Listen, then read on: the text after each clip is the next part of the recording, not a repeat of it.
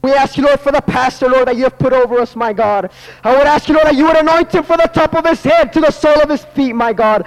That he would speak words of power and virtue, Lord. Your spirit giving the utterance, my God, for the edification of your people, Lord.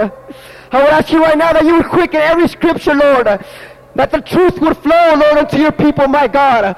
Right now, Lord, we welcome your spirit, my God, to flow into every vessel, Lord. In the name of Jesus Christ. Lord, for there is no name like yours, Lord. You're right above every other name. You are the way, Lord, we understand. You are the truth, we understand. Oh, we feel your salvation here with us, Lord. We thank you right now in the name of Jesus. Amen. Amen. Praise the Lord. Let's clap our hands unto the Lord.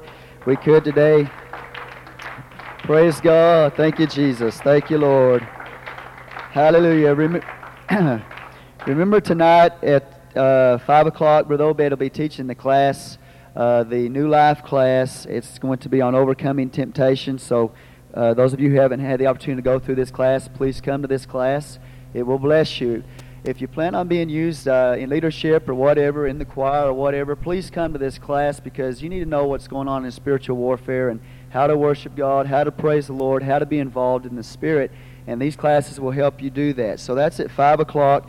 Brother Obed will be teaching this class. He's got a couple more classes to teach. Then there'll be another teacher, and then they'll teach, and there'll be another teacher after that, total of five teachers. So please come to the classes so you can learn more about your walk with God if you have not uh, done that yet. Amen. 6 o'clock, we got the video on the prophetic uh, conference that took place in not, not this year, not too long ago in Florida. It is awesome. These men that are speaking are not first grade teachers. They are they are scholars, prophetic scholars in the area of prophecy and what is happening in, in our time. They are they are awesome teachers. So you want to be here for that tonight. He's going to be talking about uh, the New Jerusalem, the NASA with their high tech satellites and stuff. Uh, telescope, Hubble telescope, believe it is, ha, believes they've actually uh, located, the New Jerusalem. So that's very fascinating. Also, he's going to be talking about who's going to be in the bride, who's going to go in the rapture of the church.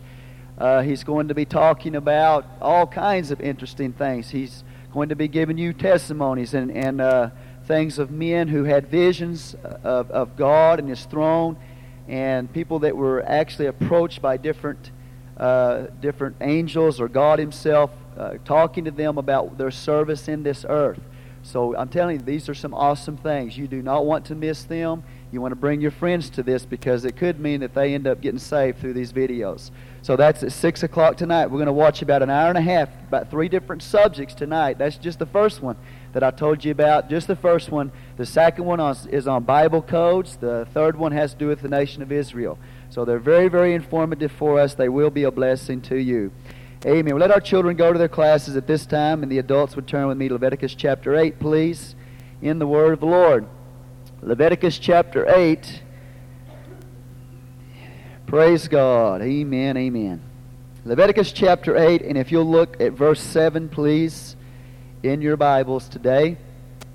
I'm going to be looking at the high priest. We're going to be looking at the garments on the high priest and study them, see how they apply to our lives in the word of the Lord. All right, if you have it, say amen. Leviticus chapter 8, verse 7. Let's start at verse 6. Moses brought Aaron and his sons and washed them with water. He put upon him the coat and girded him with the girdle and clothed him with the robe and put the ephod upon him and he girded him with the curious girdle of the ephod, and bound it unto him therewith. He put the breastplate upon him also. He put in the breastplate the Urim and the Thummim. And he put the mitre upon his head, also upon the mitre, even upon his forefront, did he put the golden plate, the holy crown, as the Lord commanded Moses. And Moses took the anointing oil and anointed the tabernacle and all that was therein and sanctified them. He sprinkled thereof upon the altar seven times, anointed the altar and all his vessels, both the laver and his foot, to sanctify them. And he poured of the anointing oil upon Aaron's head and anointed him to sanctify him.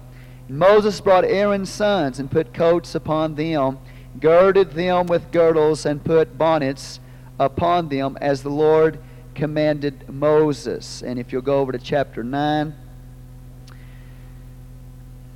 After the offering of the proper sacrifices here by Aaron, the Bible says the response of God to that, verse 22, it says, And Aaron lifted up his hand toward the people, blessed them, and came down from the offering of the sin offering, and the burnt offering, and peace offerings. And Moses and Aaron went into the tabernacle of the congregation, and came out and blessed the people. And the glory of the Lord appeared unto all the people. And there came a fire out from before the Lord and consumed upon the altar the burnt offering and the fat, which when all the people saw, they shouted and fell on their faces. Let's worship the Lord. Lord God, we just praise you right now for your word today.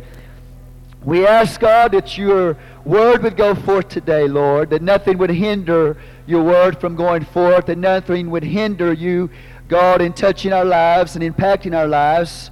Dear Lord Jesus, that we would receive your word today, God. We ask that you would anoint it as it goes forth. Take it to the heart of all of us. In Jesus' name we pray. And everybody say, In Jesus' name. Let's just praise his name one more time. God, we just praise your name right now. The name which is above every name, the name of Jesus. Lord, we worship you, God. We thank you today for your mighty word, your powerful word. You're an awesome God. Dear Lord, we thank you for the truths that are found in it, God. We ask, dear Lord, that you would inspire us, you would anoint us. We are not worthy, O oh God, to be a partaker, Lord, in this, God. But we thank you today that you have provided a way in Jesus' name. Everybody say, in Jesus' name, amen. You may be seated. If you will look up here on this uh, picture here, this canvas, you will see this is the high priest. This is his garments here. Going to talk a little bit about the garments of the high priest and the significance of them. If you'll notice, first of all, as we talked to you last week about how that the high priest had the garments of the other priests underneath these beautiful garments that was on top of them. Something that you need to know about the high priest. The high priest spoke of life. Aaron whenever the Bible says that he went in there to the tabernacle and they placed that, uh, that branch, that, uh, uh, what was it? Can't believe I forgot that. The almond branch, the almond tree. And he took that, that dead branch, he put it in there, and God made it come alive. So this, this high priest here speaks of the life of God. It speaks of Jesus Christ as high priest. The high priest could not come in contact with death. He could not touch a corpse. If he touched a corpse, he was, he was defiled ceremonially. He could never come in the presence of a corpse. He could never even go to a funeral and mourn a funeral because everything about the high priest and the priesthood was talking to you about life. So when you talk about the high priest, you're talking about resurrection life. You're talking about Jesus Christ in his resurrection and his glory. Jesus is the high priest. First of all, let's look at this high priest here and talk about his garments. The white linen garments underneath uh, were worn by the sons of Aaron. They were only priests, they were not high priests. They did not have all these beautiful garments on them. Only the linen garments uh, that the high priest uh, had underneath these garments was what that they wore. These linen garments speak of the righteousness of Christ. It also speaks of a holy walk. So when you talk about righteousness and you talk about holiness, number one, you have righteousness that has been given to you. So that when Jesus looks at you, he looks at you as, as forgiven, as righteous because of what he's done on the cross. So I have been made the righteousness of Christ. Amen. But then also, these garments not just talk about what has been given me, the righteousness that has been imputed to me, but it talks about my lifestyle of living out that righteousness before God or living out that holiness before the Lord. We talked about last week how that these garments uh, showed us that in living for the Lord and living a holy life for God, they are what? They are revealing God to the world. They are declaring that God is righteous. And by our holy lifestyle, what are we showing? If eh, by the way, if you weren't here last week, you missed an awesome lesson. I don't know that I've ever, if, if the Lord has ever te- helped me teach a perfect lesson, that was last week. Because God gave us some direction in this service last week. If you weren't here, you missed a lesson that you need to listen to. Because it explains to you your holiness and your walk with God. How that your holiness is showing that you have salvation. If you do not have holiness in your life, you need to check your life to see if you are even saved. Because saved people walk holy before God. They live a righteous life. If you don't live righteous and you don't live holy, then you better question whether or not you got salvation. Because James 2 says, faith without works is dead.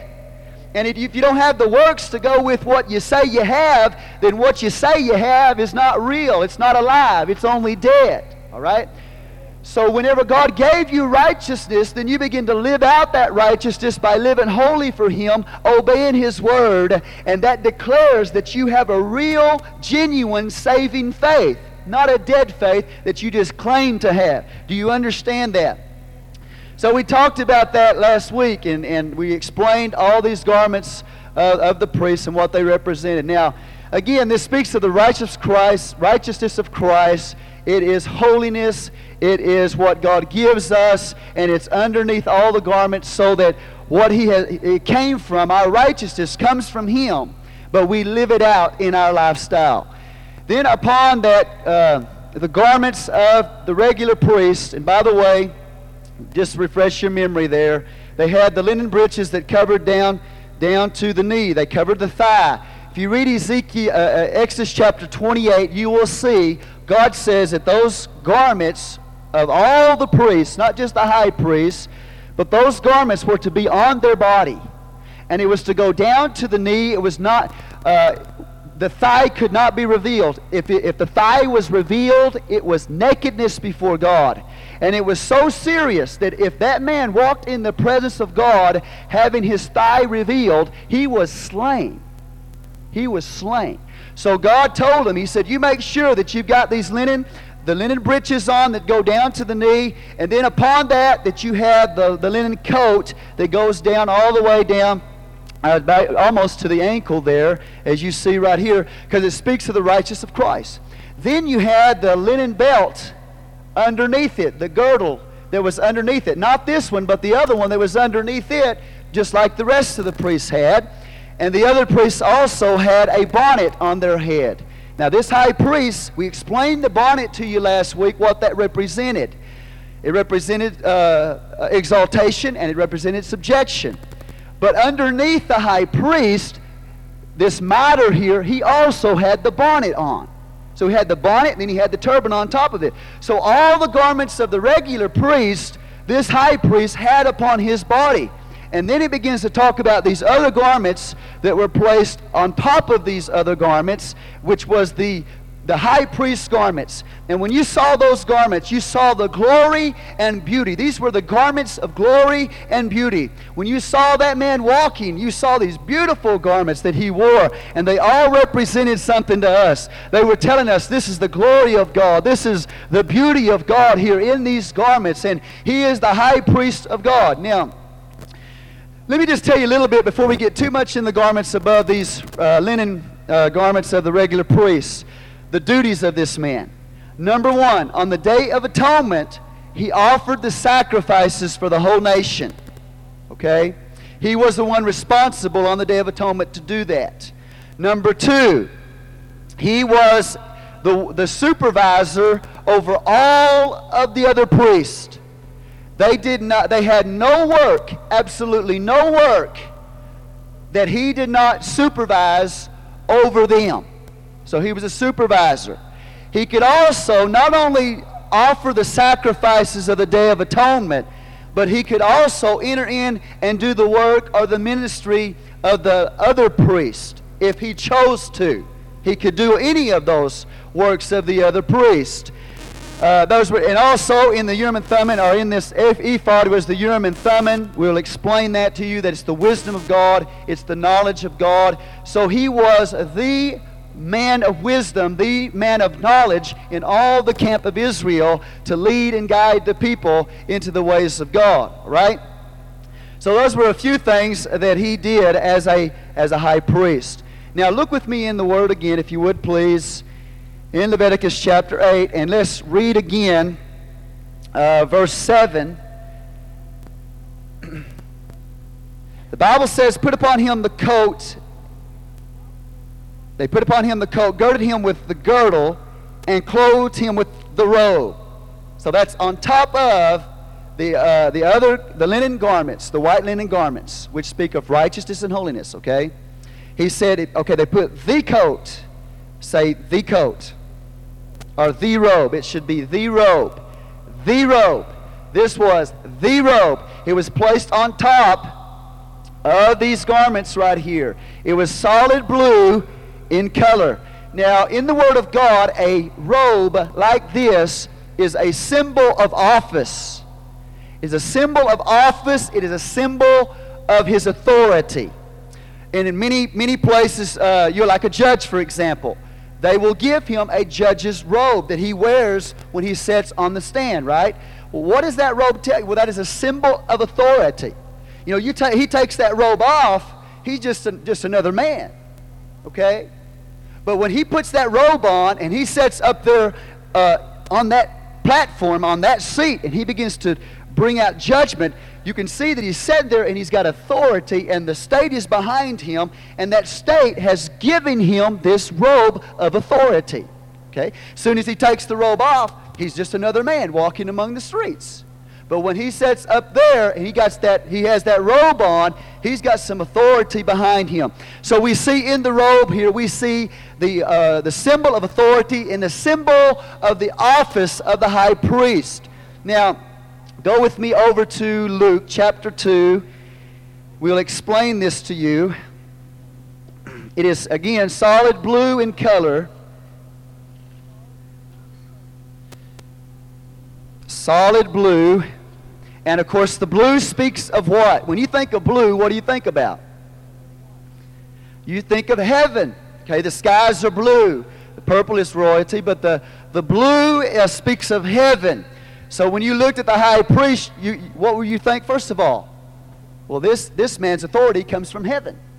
But in Jesus Christ, it is a type that he is God among us that he came from heaven, that he is the Lord of glory, that he is Emmanuel, with us God. So when Jesus walked this earth as high priest, he was God among us from heaven, as, as far as his deity is concerned.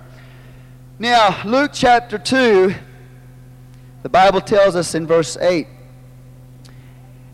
there were in the same country shepherds abiding in the field, keeping watch over their flocks by night. And lo, the angel of the Lord came upon them, and the glory of the Lord shone round about them. And they were sore afraid. Okay, keep that in mind. And the angel said unto them, Fear not, for behold, I bring you good tidings of great joy, which shall be to all people. For unto you is born this day in the city of David a Savior. Say, Savior. Jesus, the name Jesus means Jehovah's Savior. So the God of glory, the God from heaven, has come and, and manifest himself in flesh. He is not the second person in the Trinity. He is God in his deity. He is Son in his humanity. All right? The, even the Old Testament declares to you who Jesus is that he is God the Father among us from heaven. Not, okay. Now, the Bible says he is Savior. So again, the, the name of Jesus even tells me that he is Jehovah the Old Testament come to save us. Now, how could God, how could Jehovah, how could the Lord save us? He had to come and robe himself in flesh. And that flesh was his sonship. And in his sonship, God, the Lord of glory, the Lord of heaven, the blue one, with all authority and power, robed himself in that flesh and walked among men and then died as a man. God did not die, but Jesus died uh, in his humanity. He died as a man. Praise the Lord. And that is the way that the Lord or Jehovah could save us is by him robing himself in flesh and walking among us and then dying for us. So that when you saw Jesus, Jesus said, When you've seen me, you have seen the Father. But yet we know he was the Son. Are you here today? Come on, somebody. Now, so the Bible tells us that he is the Savior. And if you read the Old Testament, there's the Bible says there's only one Savior, and his name is God. who is God. So then the Bible says, which is Christ, the who? The Lord. Christ the Lord. So we have in the, the title Christ, what do we have? We have his authority. We have his robe, his symbolic robe, his title. Do you understand that? Christ means the anointed one. When you say Christ, you're talking about the anointed body of Jesus Christ. You are talking about the anointed body, say it with me, the anointed body of Jesus Christ.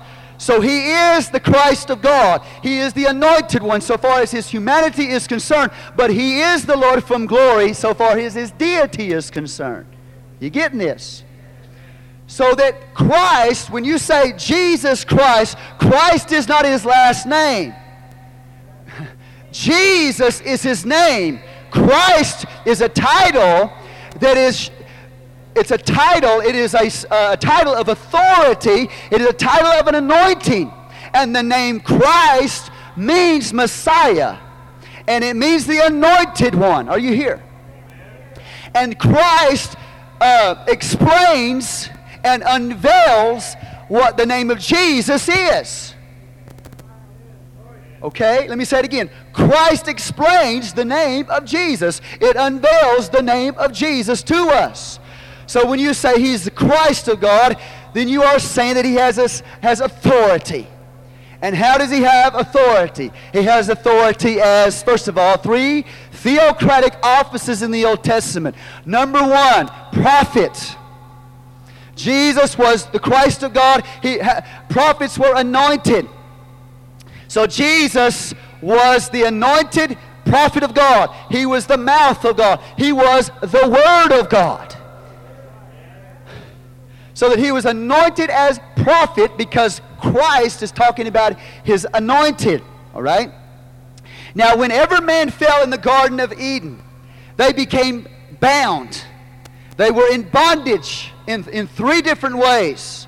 Number one, they were in bondage concerning their understanding. They lost their understanding. The world today is, is, a, is a people full of uh, uh, uh, no understanding. People are looking for answers. They don't understand. They don't have answers. So Jesus comes in that area where we were bound because of sin, because of the fall. He comes into this world as the prophet of God. He comes as the word of God to us to give us understanding. Our minds were darkened when Adam fell. So we needed somebody to come in here with the truth and to give us some word and give us direction because we don't have understanding. We need a prophet. So he has, now again, the prophets had unusual garments. They wore these garments. And what were those garments? They were symbols of their offices. When you saw John, you could tell, hey, that's a prophet of God. Look at his garment. Look at his robe. Look at his apparel. He's got an anointing. He's got an authority. It's a symbol of what he is. And Jesus was a prophet of God. He was anointed. Are you here? But not only that, he was the priest, the high priest. Now, let me explain something to you before I go too much further. Jesus Christ is a priest before resurrection. He has to be a priest before resurrection because the priest offered sacrifices for sin.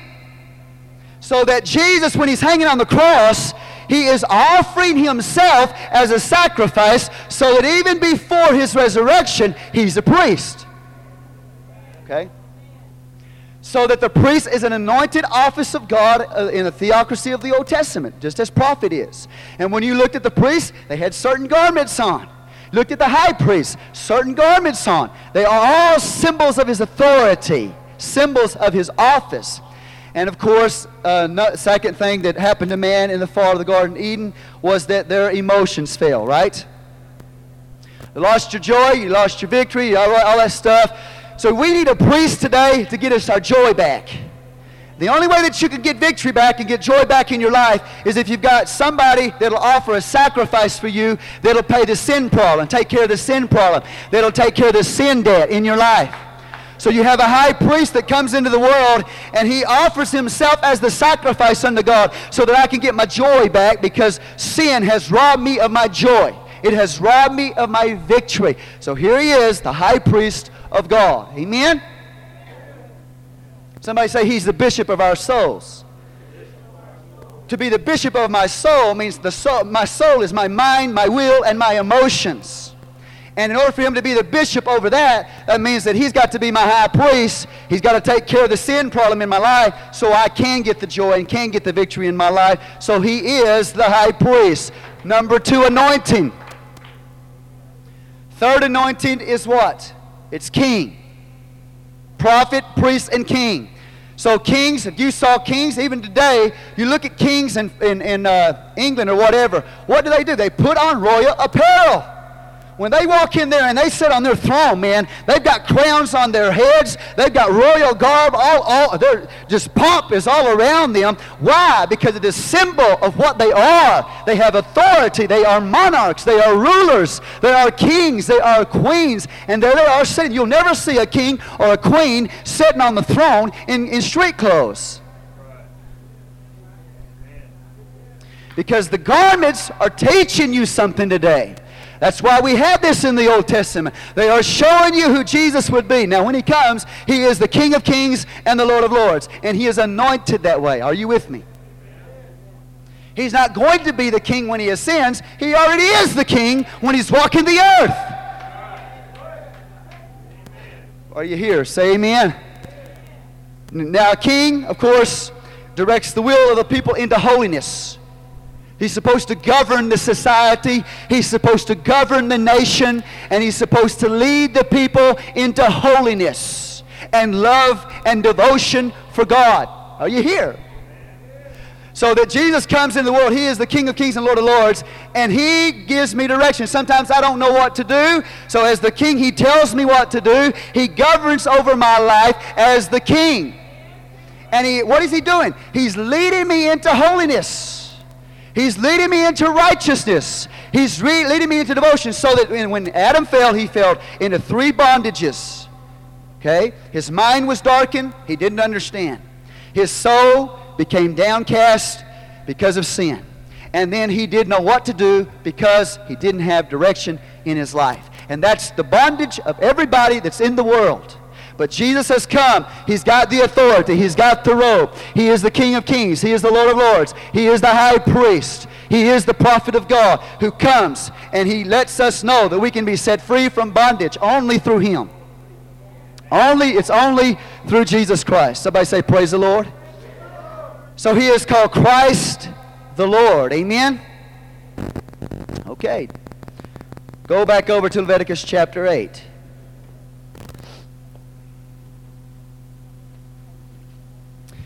now, Leviticus chapter 8, the Bible tells us, okay, you put this, the robe, on top of the linen, the linen garments, the clothing. So it's a symbol of his authority, a symbol of his office, who he is, okay? Then the scripture tells us, and put the ephod upon him. Now, what this is, this is the ephod right here. This is a jacket like uh, garment, and it is separated. It is in two pieces. Whereas the robe, the linen robe, here is not separated. It does not have pieces. It is sewn, it has no seam in it. No seam in it. Means it wasn't cut and pieced together and sewed together. From the very, all the way, the whole garment, the robe is one solid piece. It is seamless. Okay? This ephod is different though. This jacket called the ephod that goes on top of the blue robe is got it's two pieces. Okay, it's, it's split. And it's held together at the top by chains and laces of blue. Chains of gold and laces of blue. Okay, again, what does the blue speak of? He is God. He is from heaven. He's the Lord of glory. And then we see again, we have gold. What does gold speak of in the Word of God? It speaks to us of His deity. When you read about gold, you're, you're talking about the deity of Jesus Christ, that He was God. Okay, so these little these little bitty chains of gold and little ribbons of blue. You can't see this on this. Not a real detailed picture, but ribbons of blue and uh, chains of gold are clasping this ephod, this jacket, together. Okay, and at the top of these little sockets right here of gold, we have stones, and they are made out of onyx. They are both the same on the right shoulder, on the left shoulder. They are the same stone. They are made out of onyx, okay? And they have engraved upon those stones, they have six tribes of Israel on one side, six tribes on the other side. Okay? Now, that was really a miracle how they did this right here, how they were able to engrave these stones without taking a chisel out and t- chiseling the name out. But they they had a process. They, they used snails and everything else because snails leave this acid behind. And they were able to put in, in these stones the six tribes of Israel through a very high tech. You talk, you know, we think we got high tech right now. They had high tech. Okay? But they had, as I said, six uh, tribes on each uh, stone there, and the shoulders of the Lord is carrying them. Turn to Isaiah 9 and 6. Now, some of you may already know some of this, but that's, that's good. But I want to repeat and repeat and repeat until you can teach it to somebody. Okay, Isaiah 9 and verse 6.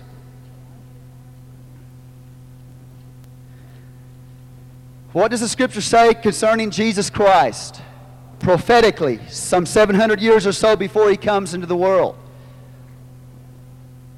Isaiah 9 and 6 For unto us a child is born. Say, born. Unto us a son is given. Say, given. That's his humanity. Pretty easy, right? Everybody knows that? Say amen. So the child that's born, the son that's given, is his humanity. And the government shall be upon his shoulders. The government's going to be on his shoulders.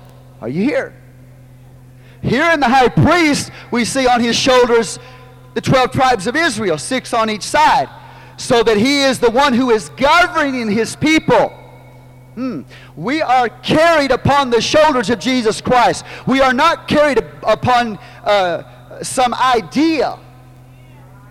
God governs his church. He's in charge of this body. He is in charge of the church throughout the world. He is the one that is carrying it on his shoulders, and we need to walk in his divine government. But it says, The government shall be upon his shoulders, and his name shall be called Wonderful. Amen. How many of y'all know Jesus is wonderful? He is wonderful. He is counselor. Amen. He is the mighty God. Well, I thought it just said he was the son and he was a child. It did. Well, then he goes on and tells you who else he is. He's wonderful, he's counselor, and the mighty God. So you got the Son and the Father at the same time in the person of Jesus Christ. And there's only one person. And God, the Word of God, never, never will you find the Word of God, God ever called a person. Talking about His Spirit or His deity. Hebrews 1 3, when it talks about that Jesus is the express image of His person, it's not talking about a person. The literal translation is substance. He is the substance of God. When you saw Him, you saw God. Come on, somebody. Yeah, we're going to get to the Bible. But here's what the Bible says In his person, he is a child and he is a son. But he is also the wonderful counselor, the mighty God, and the everlasting Father. So that as the Son, he, beha- he had a beginning. He is not the eternal Son. That's not Bible. You will never, you will never see the Bible call Jesus in his sonship eternal. It's not a biblical concept because the sonship had a beginning. But he is called the everlasting Father because the Father had no beginning. He is everlasting. He is eternal. So as the Father, Jesus is everlasting and he is eternal. But as the Son, he was born in Bethlehem. So the Bible says, child was born, the Son was given. You see that? I'm glad I know who He is. I'm glad I'm not all confused. The Bible says that He is wonderful counselor, and then He's the everlasting Father. Say it with me the everlasting Father, the Prince of Peace. And of the increase of His government and peace there shall be no end upon the throne of David, upon His kingdom to order it and to establish it with judgment and with justice from henceforth, even forever. The zeal of the Lord of hosts will perform this. Okay? So this shows you that He is the one that is the governor. It tells you who He is. He is the Son and He is the Father at the same time. So that these tribes are carried upon the shoulder of the high priest. Aren't you glad that Jesus Christ is your strength? See, look, let me explain something to you. I know what I'm talking about when I'm fixed to tell you this. If we look at the service that God has called the church into, it will overwhelm us unless we understand that God is the one that is governing the church and He is carrying the church on His own shoulders. I'm not carrying it, you're not carrying it, He's carrying it. And isn't it very uh, amazing that six tribes are on one side and six tribes are on the other side? Whereas in the breastplate, we'll talk about that in a little bit, the tribes were inscribed individually. So what God is trying to show us is this is that the body of Christ we are, we are one body. We are in unity together. Amen? So that He carries us in unity together. Praise the Lord. But when we get over here to the breastplate, which was on the ephod, the ephod, this jacket, had a breastplate. And so what they would do is they would take a garment of linen and they would fold it. Okay? And, and, and when they folded it, they made a pocket. And on the inside of this uh, breastplate, they put the Urim and the Thummim. Okay? Y'all still with me? But notice here that these stones, and they're not the same type of material. They're not the same mineral. This was onyx stones. Both of them the same, min- uh, same type of stone. But when you get here, they are different types of stone and they all have the individual tribes inscribed upon them, 12 tribes here. Why? Because God is showing you the uniqueness of us individually. Not every one of us are the same kind of person. We are unique, we are different, but yet we are part of the body of Christ. But listen to me the Lord Jesus never loses us in the crowd. We need unity in the body, but we don't need uniformity. Uniformity means this that everybody is acts just exactly like each other. That is not Bible. Are you with me? Now, I'm not talking about holiness and stuff like that. I'm talking about personality and the way you live and the way you serve God and your, you know, your all of that. Somebody say amen. Because God doesn't lose me in a crowd of people. I am unique. You are unique. You are special. And you're placed on the bosom and the heart of God. He loves you individually. He doesn't just look at a whole body here and say, That's my body. He looks at you individually and He says, That's my child and they're unique and they're different in their ways, their personalities, and all of that. And I love their uniqueness and I love uh, their, their differentness. Somebody say amen. If there's something I cannot tolerate, it's for somebody, another Christian, to try to make me like they are. I will not tolerate that because God has given me my individuality, He has given me my uniqueness, and I'm special in my own way.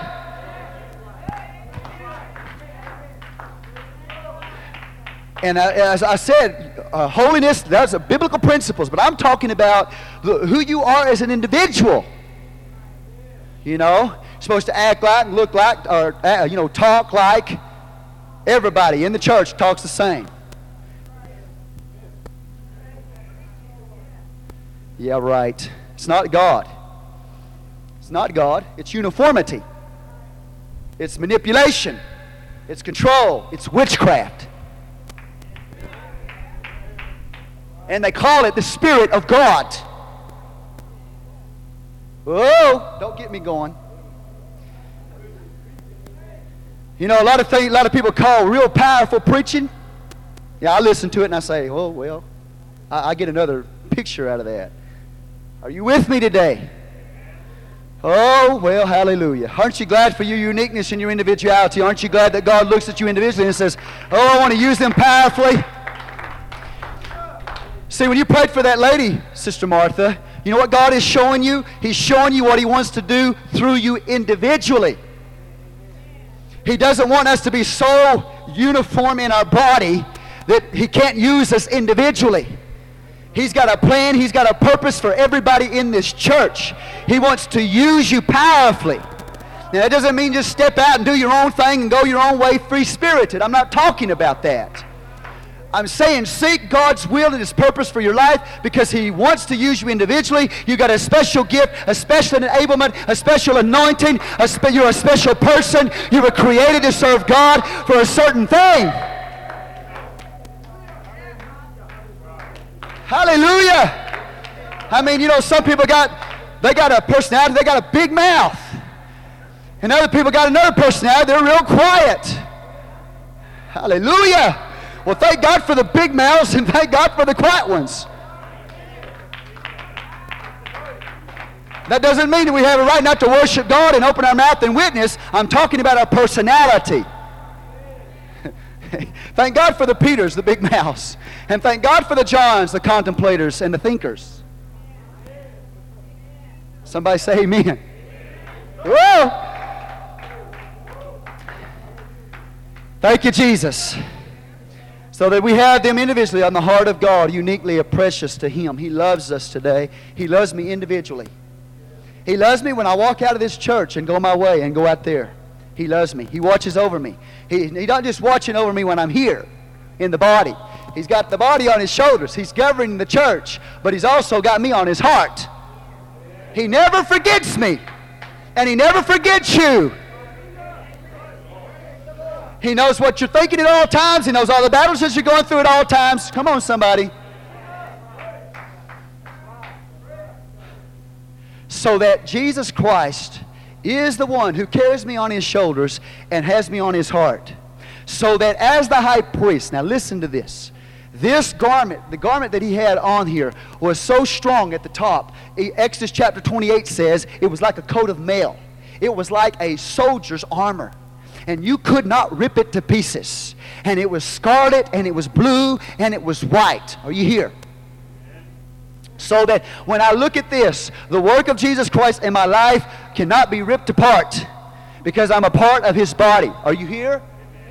It cannot be ripped apart by anybody. It is a strong, powerful work so that I can trust Him to carry me on His shoulders when I'm going through a trial. I can expect Him to walk with me through it. Amen? He came to liberate me. He came, uh, my infirmities, my weaknesses. The Bible says He bears my infirmities and my weaknesses. When you feel that weakness and that infirmity, here He comes as a high priest. Cannot tear it apart because He's there to bear my infirmities and carry me on my shoulders and lets me know I'm dear to His heart. Come on, somebody. Now, these, as I said, this garment was very, very strong. It is a picture of Jesus Christ as the one who has perfect knowledge, because in the pocket there is the Urim and the Thummim. Somebody say, Praise the Lord. But not only that, this garment, as you see it right here, scarlet and blue uh, uh, and purple, the colors and white that's in it there, it is all showing you something about Jesus Christ. And you know why you can't rip it apart? Because it's a strong thing, it's something that He's accomplished. He is in the blue, He is God. He has come to this earth as a man. He is God manifested in the flesh. I don't care what you've been taught. I don't care who stands and preaches to you false doctrine. That doctrine will never be ripped apart. Jesus Christ is God manifested in the flesh. He is the blue. Exodus 28 says you can't rip that apart. Come on, somebody. But in the scarlet, he is a man. But yet, more than a man. Adam, the word Adam means red. And so we see that he is the last Adam. He is red. He is scarlet. He had to come as a man. God had to come as a man. The heavenly one come to the earth and walk as a man in the dust of the earth. Are you here? But yet he was uh, even went lower than that. He was a worm. He said, I am a worm of the Psalms and no man.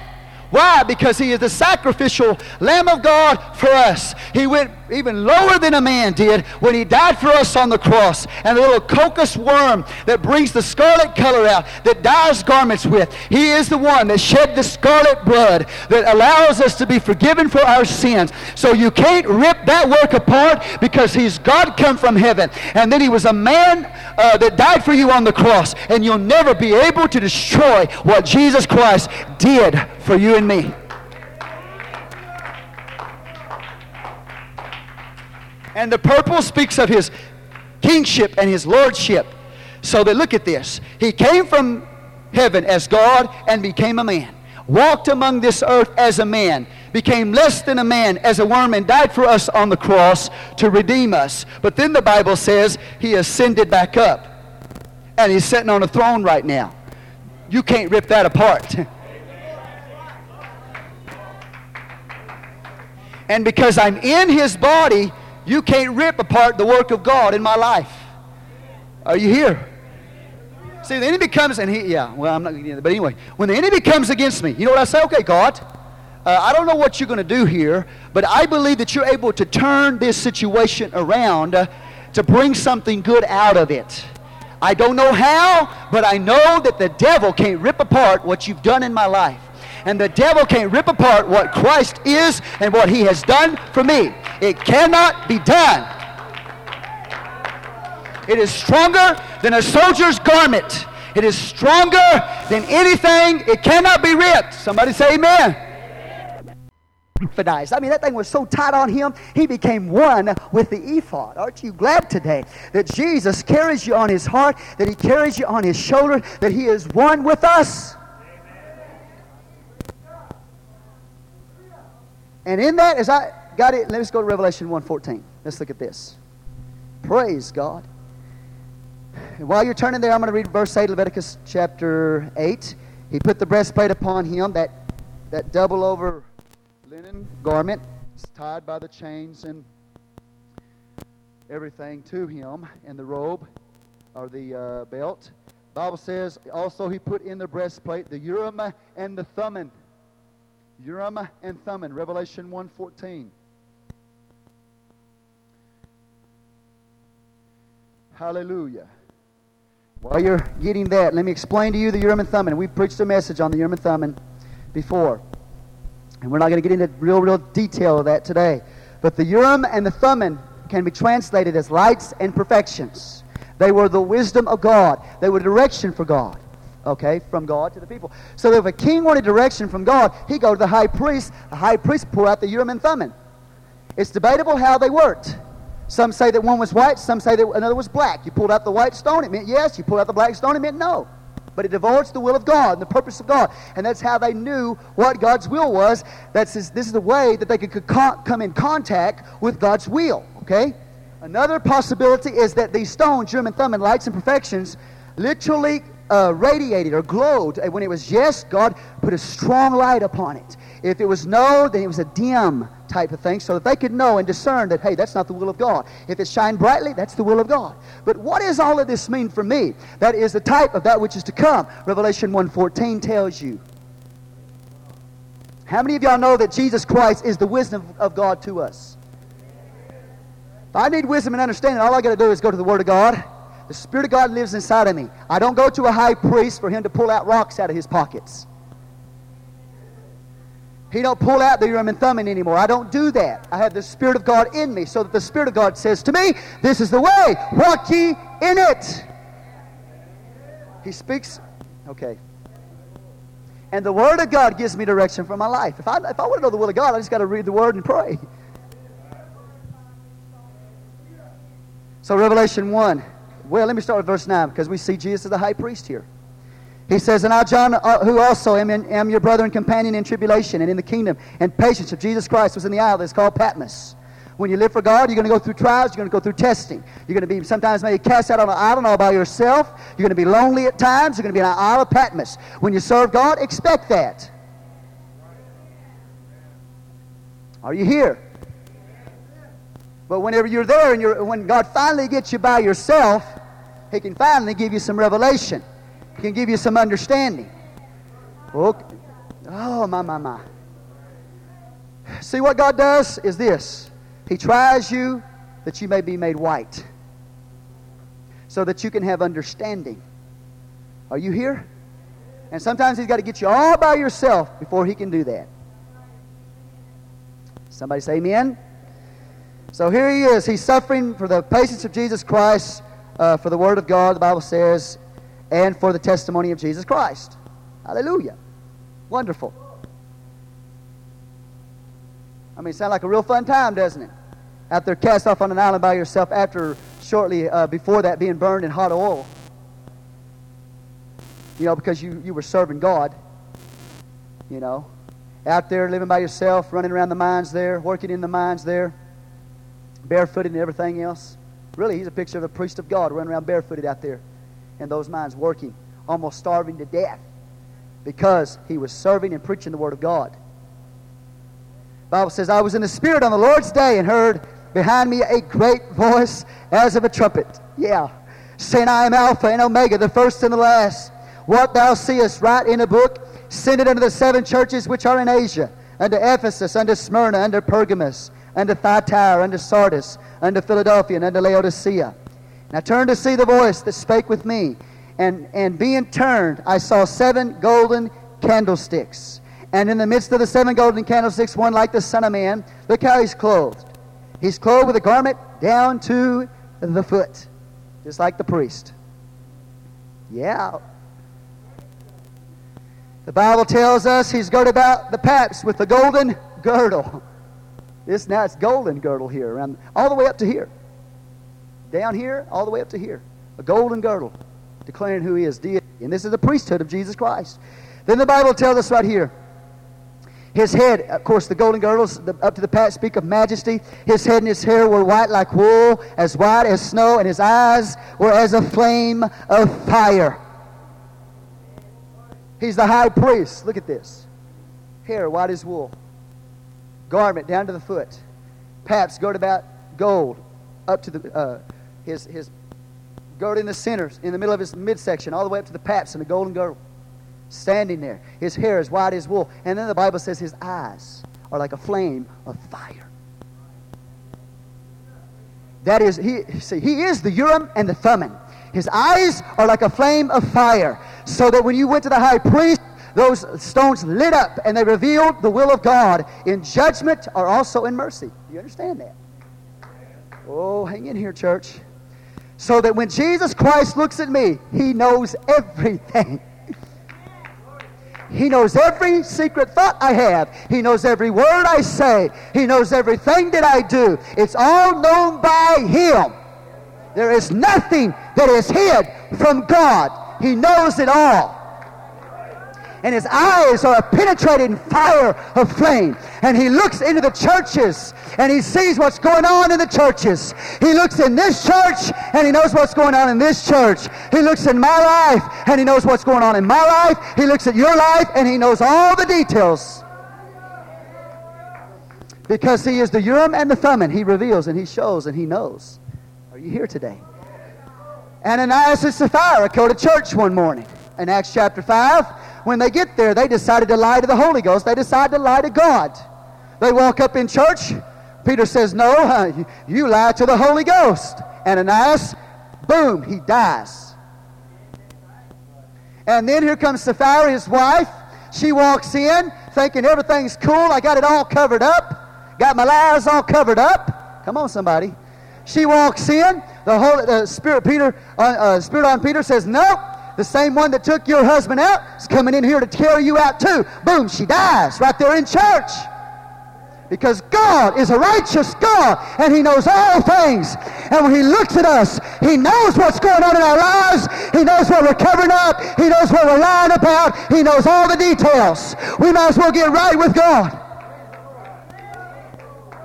So listen to me. When that started happening in the church, oh, the Bible said everybody was, not everybody, but many people were afraid to join the church. Because it's not a social gathering like a lot of things that go on around here are. It was a holy body of Christ, and the presence of the Urim and the Thummim was there. And his eyes saw Ananias. He saw Sapphira, and they died because of their lie. Yeah, come on, somebody. Now here's the thing: they were people were afraid to join the church because of that. Because you know why? Oh, hey, we're, this is serious business. You're going to walk right in the presence of the Urim and Thummim himself. The one who knows all things, who knows everything about every church, and knows everything about every individual in that church.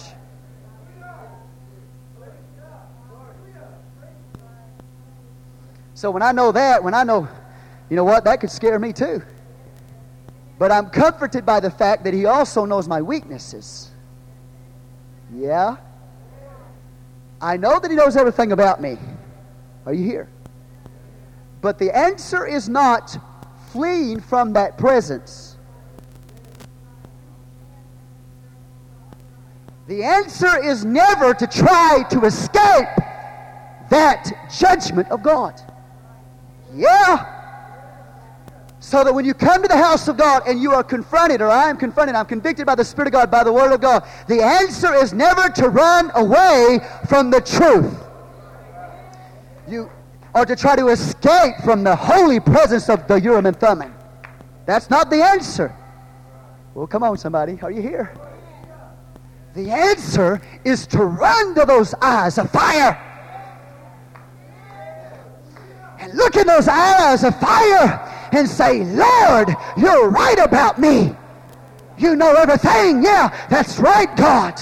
You know all the details about my life. I run to those eyes of fire and I look them right in the look them in the eye and I say, Yes, God, you know that's right, and I know that's right. So that when I flee to him, instead of judgment, he can impute mercy to me. But if, because he knows my weakness. But if I run in my weakness to try to escape God and escape Christ and escape His Word and His truth and His holiness and what He requires from me, friend, I will be lost. I just need to run to Him and look at Him and say, Yes, yes, Lord, you're right. Forgive me, have mercy. And then He can give me mercy. In those churches in Revelation, he said, I'm calling you to repentance. You've lost your first love. Repent and do the first works. Uh, you've got false doctrine. Uh, start preaching the truth. Uh, you got Laodicea spirit. Uh, you're lukewarm. Uh, he said, get on fire with me. Don't try to escape my judgment. He said, run to me that I may show mercy to you. So you can get your life right again and you can start living by the word of God again and you can get on fire again and not be spit out of his mouth. Flee to him for mercy. Don't try to escape those eyes of fire. See, see, see, God, He's looking at you and He's looking at me. And listen to me, church. Sometimes when I know God's got His magnifying glass on me, it scares me. It makes me want to shriek and cower underneath it. It makes me want to run from it. It makes me shake and tremble. It puts fear in this preacher. I get afraid sometimes when I know the fiery eyes of God are examining my life. But I know the only thing I can do is to flee to Him and look in those eyes and watch Him show mercy to me. See, Adam tried to run from God in the Old Testament. He ran from him whenever he appeared there in the Garden of Eden. He had sinned against God. He felt ashamed. He felt naked. So he tried to run from God. He should have ran to God. And he should have said, Yes, Lord, you're right. You're absolutely right. I'm weak. I'm a sinner.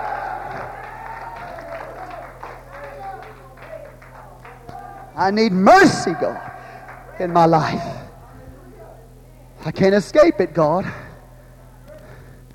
David said, Where shall I go? Where shall I go from your presence, Lord? Heaven is your throne, earth is your footstool. Where can I go from you, Lord? You even in hell. I can't if I were to go make my bed in hell, I can't get away from your presence, God.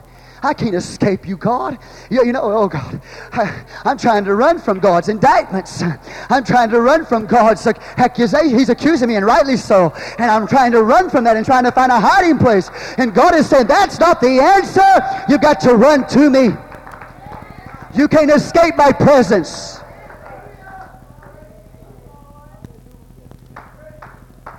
See, what people don't realize is even in hell, the presence of the Lord is everywhere. But the only, listen, the only difference is that they can't access the presence of God in hell. yeah. That's it. He's there, but they can't get to him.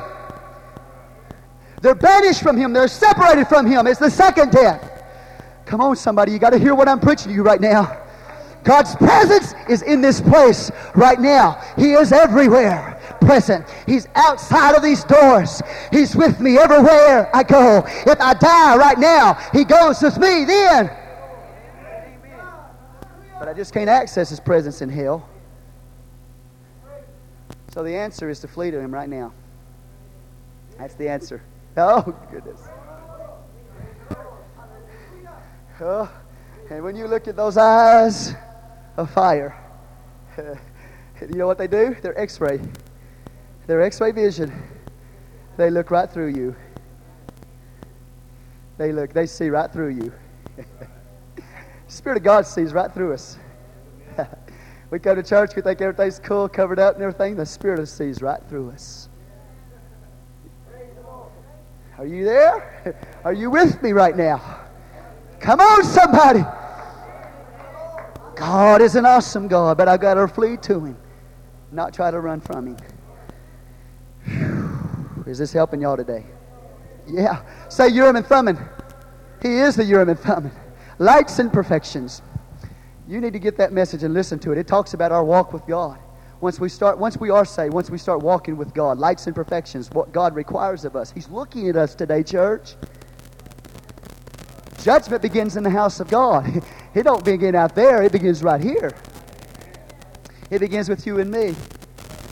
And I can run from it, or I can stay right here and I can say, God, I'm uncomfortable right now. Oh. But I will stay, God. When you turn the heat up on me, I'm going to stay. When you turn x ray vision up on me, and I feel, oh, you're looking at me, God, I'm going to stay there and let you look at me and say, yes, God. Come on, somebody. The difference between the bride of Christ the child of God are those people who have been willing to sit there and let the eyes of God look at them, examine their lives. They're willing to sit under the word when it's preached and puts them under conviction. Are you here today? Yeah, it's real easy somewhere else. But we want to live for the Lord, don't we? and we want to know God. Somebody say amen. And, and it's easy here. It's easy here for me if I just live for the Lord. See, but you know what the difference is? Those that are His, He's constantly observing. so if you want to be a child of God, get ready.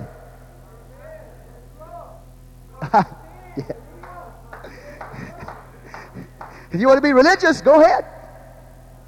You won't have that scrutiny of God. And the Bible says His Word is like a sharp two edged sword. Are you here? It's a discerner of the thoughts and intents of the heart. The word discern means critic, it criticizes you. I don't like to be criticized. Do you? It criticizes me. Maybe, maybe I've covered up something. Maybe I haven't done what I'm supposed to do. I come to church. I get criticized. I don't feel good. Don't run. Come to God. Say, Yes, Lord, you're right. I, I, yeah, I missed it there, God. Somebody say, Praise the Lord. God is an awesome God. Go to Leviticus chapter 8. Verse 9. It also says, Put the mitre upon his head. Before we do that, I want to get to the pomegranates and, and bells at the bottom. of this robe. Yeah. The bells are gold. They speak to us of divine testimony. You know what? Every one of us, if you're born again child of God, you have a testimony.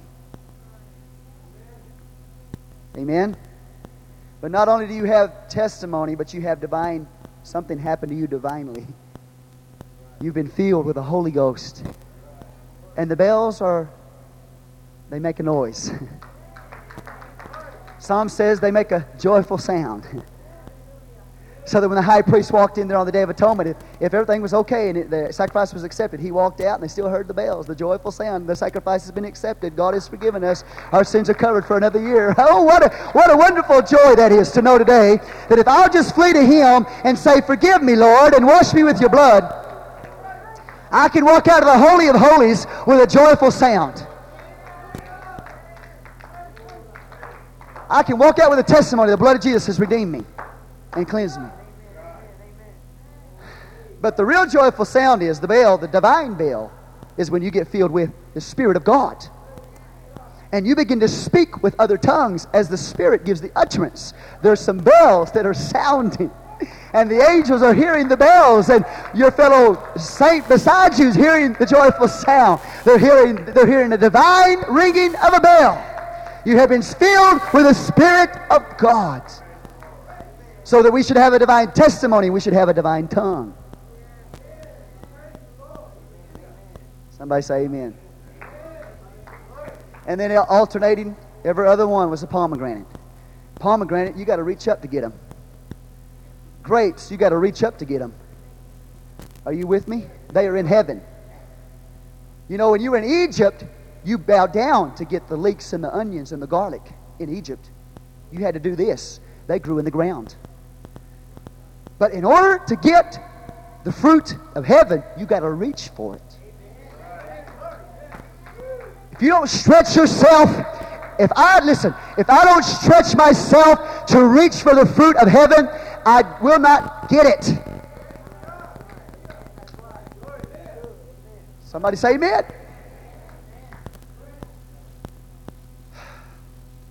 So the pomegranate, it's a fruit, it's up, it's in the heavens, but not only that, but it has seed in it. Amen? So it's a fruit, picture of fruitfulness. So in my life, I'm supposed to walk in this world and I'm to be fruitful. And if I claim to be a child of God, people are going to see that in my life. I'm going to win souls and I'm going to have the fruit of the Spirit in my life. That is fruitfulness. I should have seed in me. Yeah, come on, somebody. They should hear that I've got a testimony. Oh, yes. And they should see that I've got fruit. I would ask you a question today. What kind of fruit am I producing? Ask yourself. What kind of fruit am I producing today? Am I producing fruits of the flesh? Or am I producing fruit of the Spirit? And Christians, are you with me? See, if you never get anything that I've preached to you, please get this. That our lifestyle and our fruitfulness and our testimony and the way we live is showing that what we have is a reality. And if you don't have any of that, you don't have anything. And I hear these preachers on the radio say, don't have to do nothing. Well, you do nothing and you get nothing. You don't repent. You don't get baptized in Jesus' name. You don't seek the Holy Ghost. You don't reap the fruit. I never heard so much junk come over the radio, and these men are supposed to be renowned speakers throughout all Christendom, and they're respected. I heard them the other day. You don't have to do nothing. Don't have to repent. Don't even have to repent. Don't have to be baptized in Jesus'. Don't have to get the Holy Ghost. Do nothing, get nothing. I'm telling you. And after you become a child of God, listen to me. If you have really been born again, if your life hasn't changed, nothing's changed. Because if you've got real faith, you will be faithful. And true faith produces faithfulness. And if you don't have that, you need to get saved. You really, I mean, let me tell you, you really need to get born again instead of getting more religious. And that, listen, that goes for, uh, that goes for Pentecostals. See, Pentecostals can come, people can come to a Pentecostal church and get religious, Pentecostal, uh, become a Pentecostal and fit in with all the cliques and all the crowds and all that stuff and be lost. Come on, somebody. There's people that sit in Pentecostal churches, they're not saved. I know it's hard to believe. Uh, do you understand what I'm trying to tell you today? You better make sure that you've got more than religion. You better make sure you got salvation, that you're born again. I don't want Pentecostal religion. I don't want charismatic religion. I don't want Baptist religion. I don't want Church of Christ religion. I want salvation, and I better make sure that I've got it.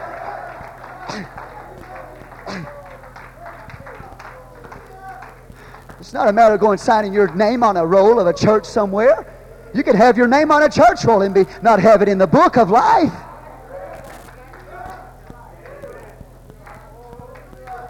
Come on, man. We must be fruitful, and we've got a testimony. Something had happened to us, and everybody can tell it. Like I told you last week, I, I can, no, no man can guarantee you salvation, or no man can condemn you to hell. You better make sure that you got your reservations made. You're not going to wake up in heaven someday and say, Well, I, I can't believe it. I made it. That's the biggest joke I've ever.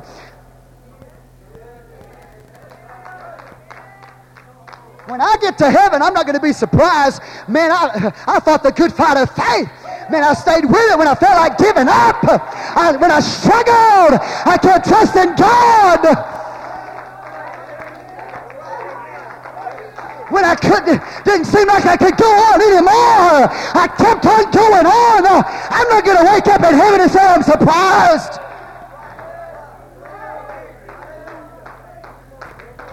Heaven is a prepared place for a prepared people. You, you, you're prepared to be there. You don't just wake up by surprise and you're there. You get ready to be there.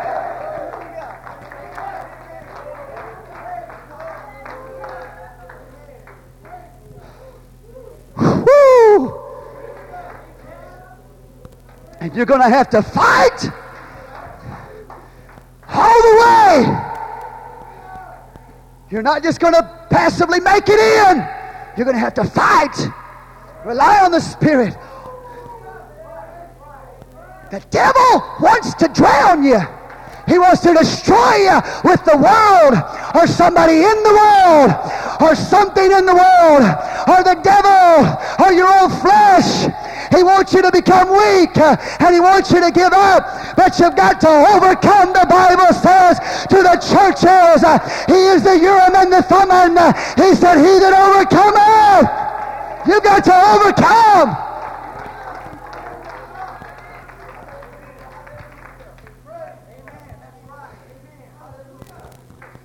God is showing me recently that I need to be stronger that right now, if I had to face the ultimate, and that would be death for him, he's showing me right now that I'm a lot weaker than I think I am. Come on, somebody. It's harder to live for him. Are you with me? Somebody say amen. I'm telling you, God's trying to talk to us today. He's trying to talk to me. I'm not preaching down to you, I'm preaching with you. Friend, we got to fight. When you got in the Christian, when you really got born again, you got in the fight of your life. You are in the fight of your life. God will give you the power to get the victory. Yes, all the things, all the tools we need, He's given to us. But we have to avail ourselves to it. We have to walk in.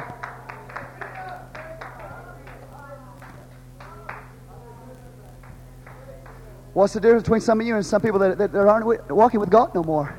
You're still fighting. Every morning, every day of your life, you're fighting. The spirit over against the flesh. But you're refusing to give in and you're refusing to become religious. You want to walk with God.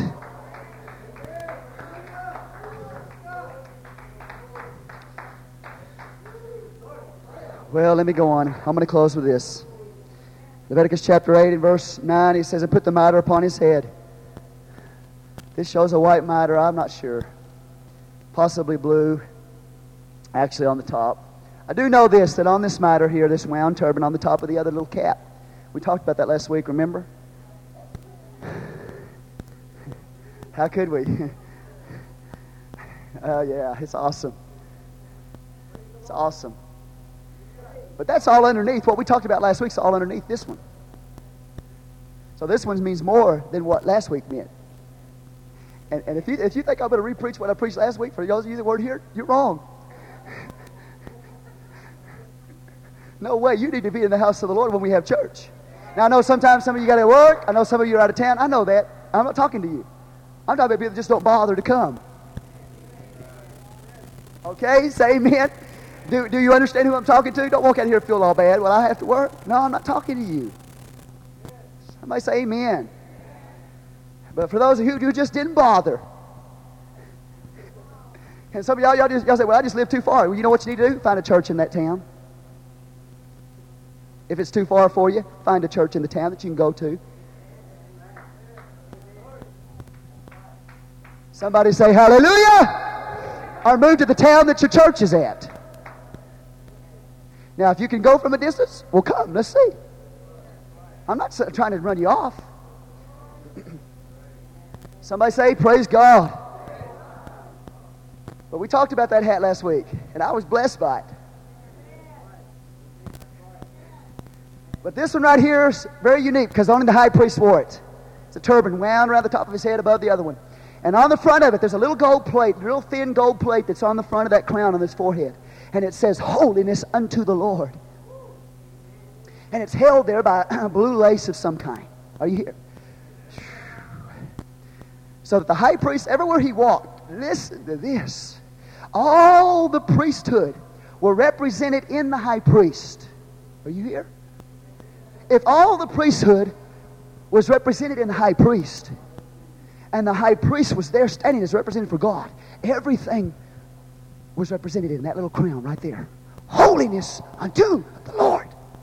It is a holy sacrifice. It is a holy priesthood. It is a holy high priest. It's all holiness unto the Lord. Say, unto the Lord. Unto the Lord. So he wears this little gold crown. okay? Jesus Christ, the Bible says in Revelation 14 that there are people that have on their foreheads the name of the Lamb. Well, is that the name of Jesus? Possibly. But in the name of Jesus is holiness unto the Lord. So that when it says they have their name, his name in their foreheads, it is saying that they are holiness unto the Lord. They are set apart unto God. We have the type and then the fulfillment of the type in the book of Revelation. Do you understand that? So that they are declaring, the high priest was declaring to everybody as he walked through the camp, holiness unto the Lord. Holiness unto the Lord. The cherubim or the seraphim in Isaiah 6 declaring, Whole, holiness, holy, holy, holy, holiness unto the Lord. Their whole focus is holiness unto the Lord. So that if Jesus Christ is my high priest, then I am set apart for his purpose, and I am to walk through this earth and declare the holiness of the Lord.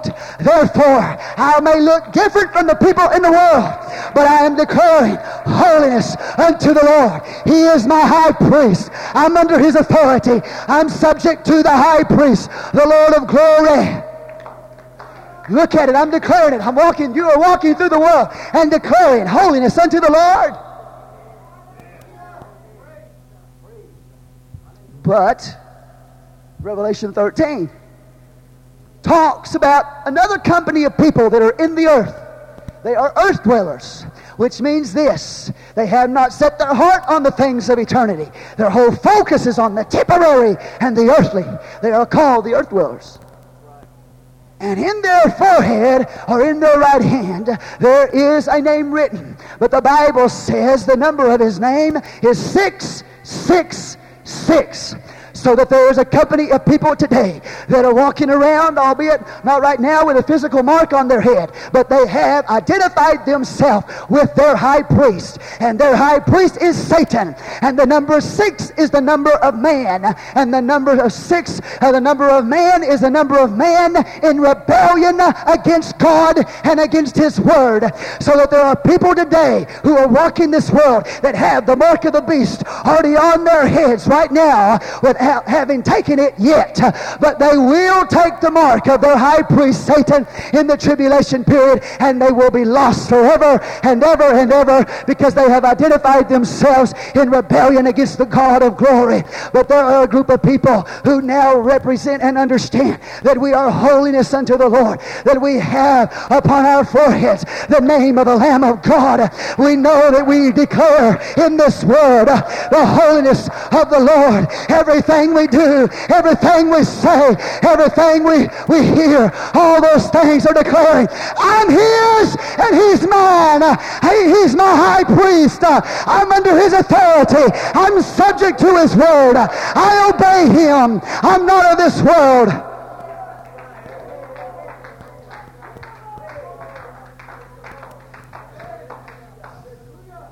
Are you here? Go with me to the book of Zechariah. I'm going to close. Zechariah chapter 14.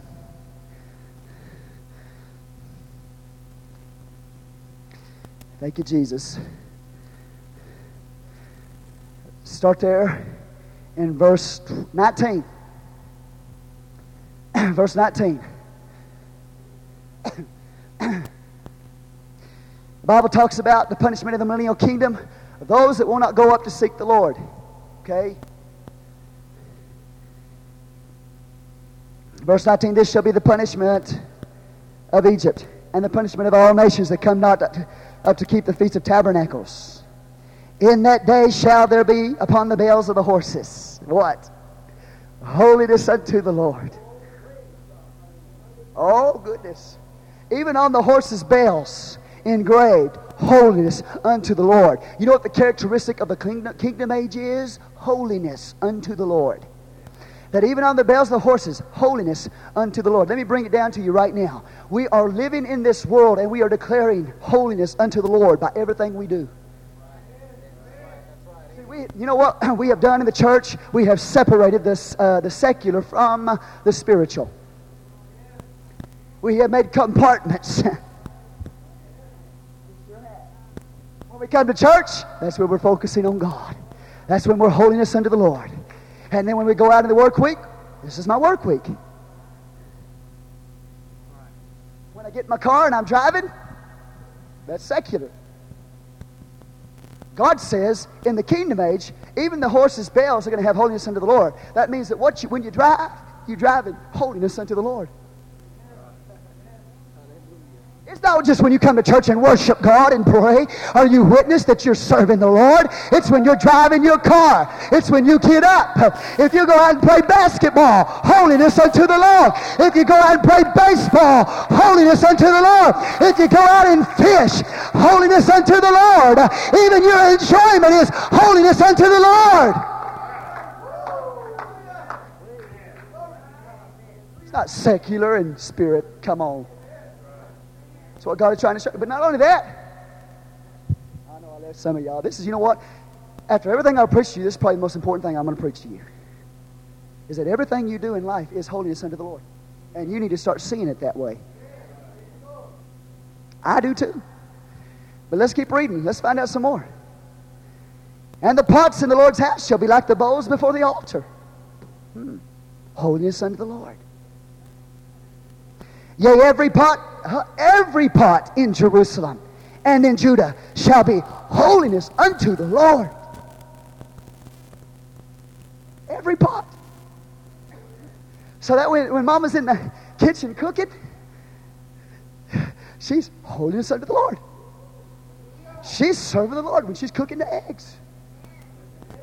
She's serving the Lord when she's washing the dishes. She's serving the Lord. No, I'm only going to be spiritual, you know. Yeah. I'm going to let my house go to pot. I'm not going to cook for my family.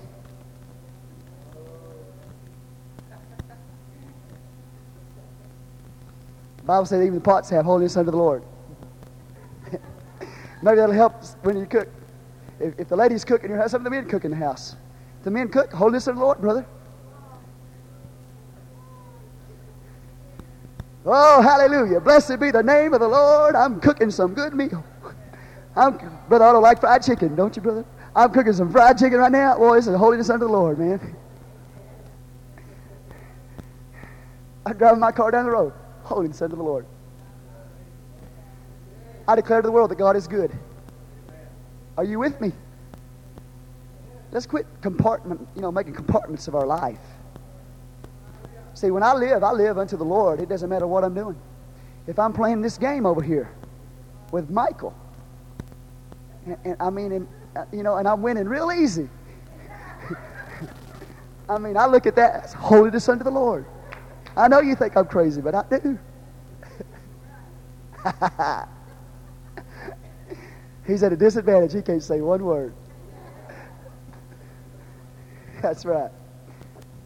But if we start looking at our life differently and understand that when we go out and we live, when we live, we're living holiness unto the Lord because we have been set apart. We are a child of God. We should be different. We should live different. There should be changes in our lives. Are you with me?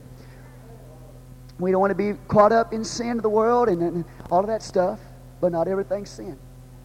God is trying to show you that. Washing dishes, holiness of the Lord. Cooking, Holy Son of the Lord. Driving, Holy Son of the Lord. Amen?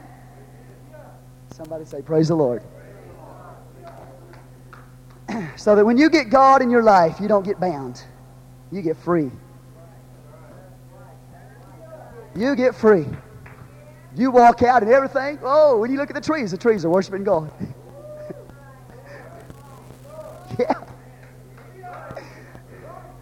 When Sister Martha gets in her hot rod, whoa, she punches that accelerator down, and she hears them pipes go, whoa. She said, Holiness unto the Lord. She said, but I'm making these pipes sing for Jesus, man. Whoa. Praise the Lord. We got to pray for, for Martha Andretti over there, man.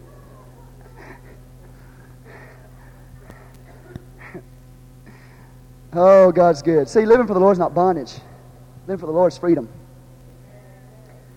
The problem is that I can get so caught up in some things that it becomes a bondage to me. My religion, my salvation, my walk with God can become a bondage instead of just a result of what I am in Him and what I have in Him and what He's done for me. And because of what He's done for me, I want to show it and declare it to the world holiness unto the Lord. Somebody say amen. Let's stand. Let's just worship the Lord if we could. Lord Jesus, you're an awesome King. You're an awesome Savior. You're an awesome priest. We love you today. God, the closer we get to you, Lord, the more we realize our weaknesses. You show us ourselves not to bring us down, but to bring us up. Lord, we rely upon you right now. We flee to you right now. We ask, God, the precious blood that you shed for us on the cross, we apply it to our own minds, hearts, souls this morning. We ask you to cleanse and forgive us. We leave this place today, God, having had the anointing of the Spirit of God with the blood of Jesus mingled together, applied to our lives. We walk out of here free people, delivered, set free, healed. You're our high priest. We thank you, God, that you walk through us, through the, with us through the trials, that you carry our infirmities, that you give us strength, God. You put us on your shoulder and you carry us. We are dear to your heart, God, close to you. You love us today. And Lord, let us live our life out in declaration to a world around us that we are holy unto the Lord, being set apart for your purpose living by your principles, living holy. In Jesus' name we pray. God, we just pray for this assembly right now. We know that the government of this assembly is upon your shoulders. God, I ask that you will lead each one of us individually into revival in our own lives. For God, we are corporately only what we are individually. And we ask God right now in Jesus' name that each one of us would consecrate our lives to you. In Jesus' name we pray. God, reveal yourself through us. Oh God, I thank you for the testimonies of people that are healed through the prayers of your people, people that are being witnessed to, even away from this city, God. I thank you today for it. I ask, God, that you be lifted up and be glorified in every ministry, in every effort, in every Sunday school, in every choir, every song, every, every preaching, every, everything, every message. God, our purpose in it is to exalt you, glorify you, declare to the world holiness unto the Lord. God, we ask, God, that many souls be brought into your kingdom as you use us, God, priests, which have infirmities. God, we love you and we thank you today. And we rejoice. And it blows our mind, God, that you could use us.